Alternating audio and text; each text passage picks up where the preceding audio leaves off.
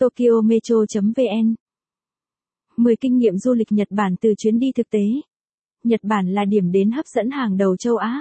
Với nền văn hóa truyền thống giàu bản sắc bên cạnh sự hiện đại của một nước phát triển. Thiên nhiên tươi đẹp, ẩm thực phong phú, là những yếu tố thu hút khách du lịch quốc tế trong đó có người Việt.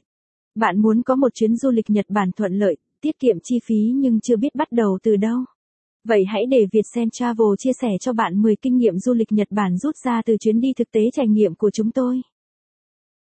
1. Kinh nghiệm xin visa Nhật Bản đơn giản, nhanh chóng. Trước tiên, bạn cần chuẩn bị kinh phí để làm hồ sơ xin visa là 630 000 VND cho nhập cảnh một lần. Tin vui là bạn chỉ phải đóng lệ phí sau khi xin visa thành công.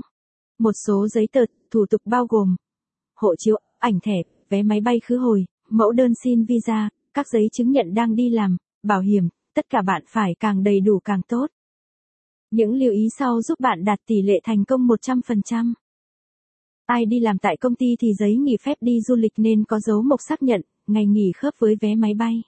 Lý do nghỉ nêu rõ Travel to Japan. Chứng minh tài chính với tài sản trên 100 triệu đồng Việt Nam hoặc năm 000 USD, ngoa.